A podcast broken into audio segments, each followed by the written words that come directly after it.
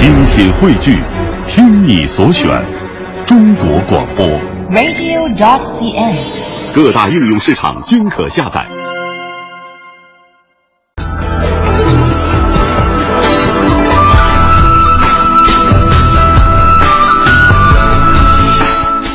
探寻文化渊源，感受文化魅力。听众朋友，大家好，这里是中央人民广播电台香港之声数码广播三十二台的文化之旅节目，我是谢哲。大家好，我是曼斯。今天我们首先要关注一部电视剧啊、也即将开播了。在开播之前呢，举行了一场新闻发布会。备受瞩目的古装巨制《芈月传》日前在浙江横店举行了第一次的新闻发布会。导演郑晓龙携手孙俪、刘涛、方中信等主演悉数到场。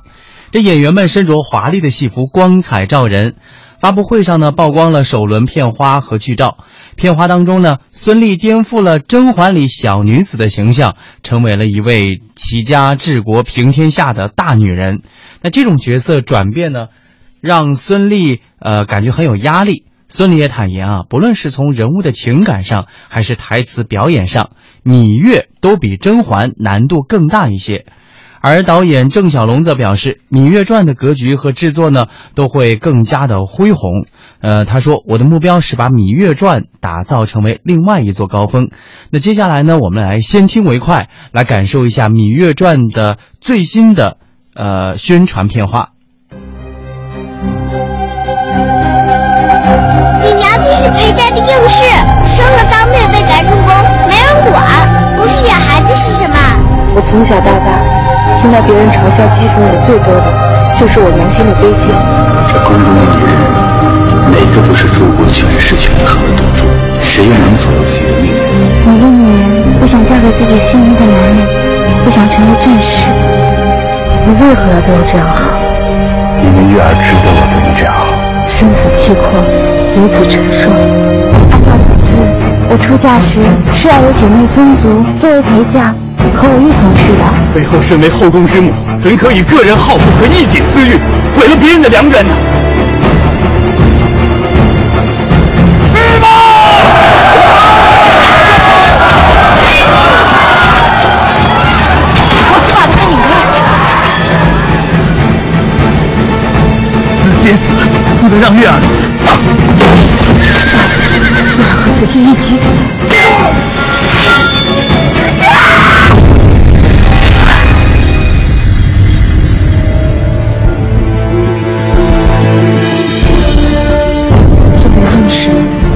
皆是妇女之事，唯独不服侍大王。你没有名分，就没有地位，就没有在这世上立足的根本。我不在意，只随我心。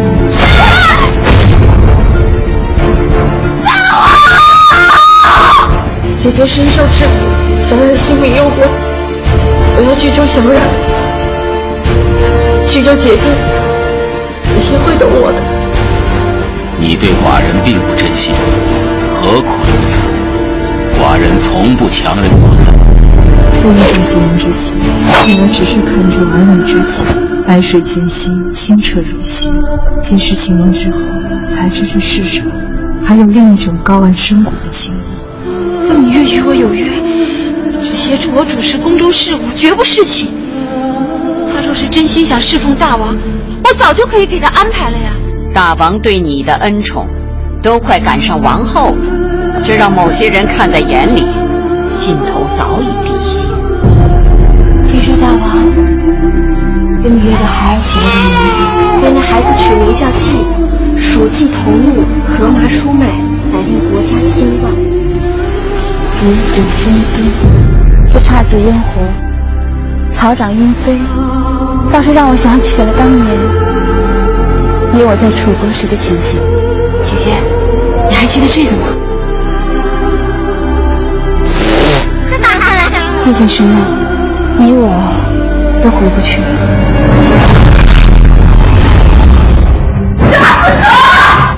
真没想花与他争宠，他非要和他怎么对我？后宫不平静，全因储君二字。让自己的孩儿去征讨自己的母国，这是大王愿意诚意求正切切不要再到朝堂上议论储君之事明雪聪明却不肯害人这大争之事不争之人必有性命之忧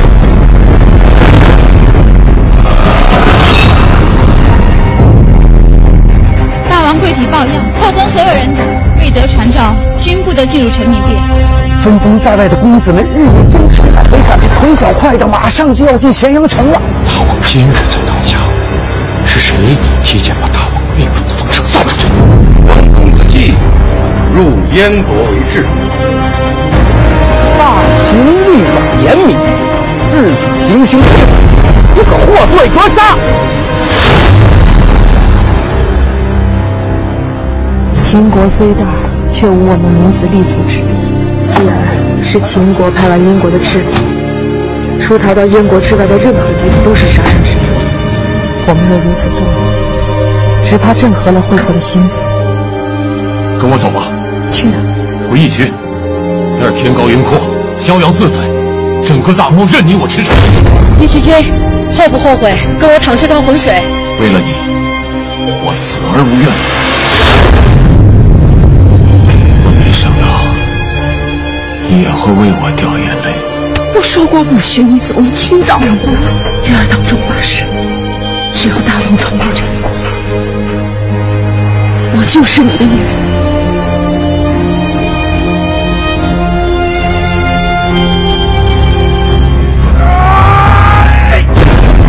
是你已经把芈月和公子季请回来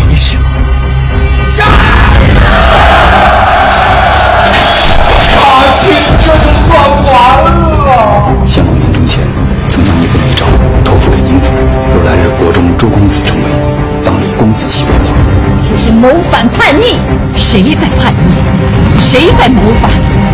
公子协他没死，就在咸阳。希望月儿把秦国当成前生前世，你是否愿意跟着我重新再活一次？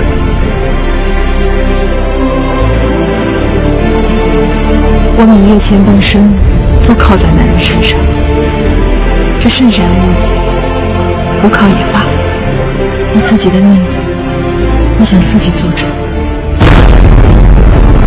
我虽出身王族，却一直被人踩在脚下，一无所有。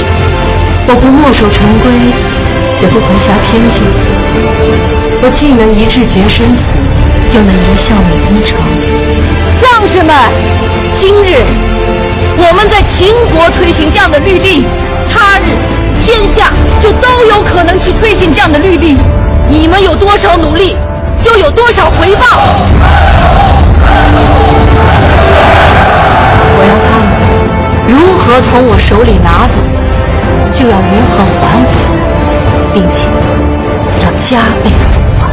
你太贪心了，明明不肯兼得，却样样都想拥有，又不知足。我就不信秦人和玉器人愿意看到自己用性命换来的江山再次被无端分割。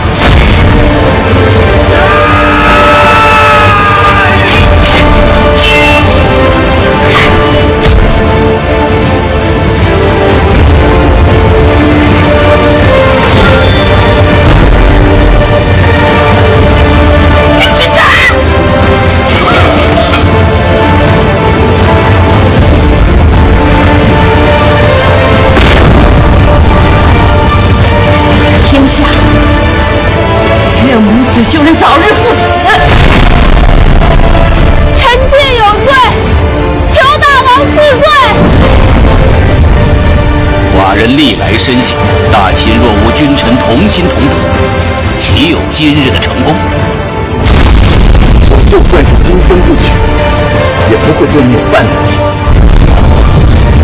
是你这个父亲鼎力相助，才把你送上王位。如果没有我，你都不知道你祖宗是谁。放开！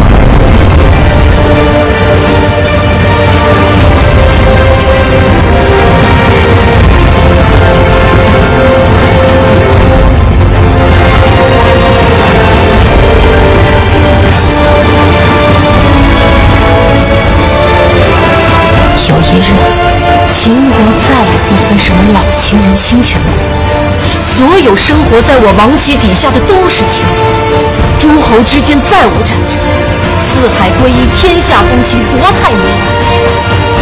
天下风情是秦国的必将成就。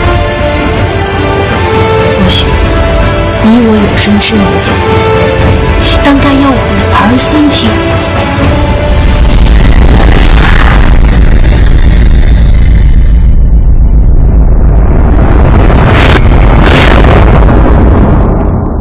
非常恢弘大气的一部电视剧，它的预告片呢长达八分多钟啊。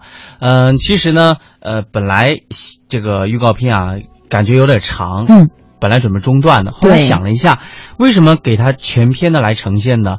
呃，我们都知道，说到《芈月传》呢，我们大家都会想到它的主演孙俪，呃，就会想到她之前的那部。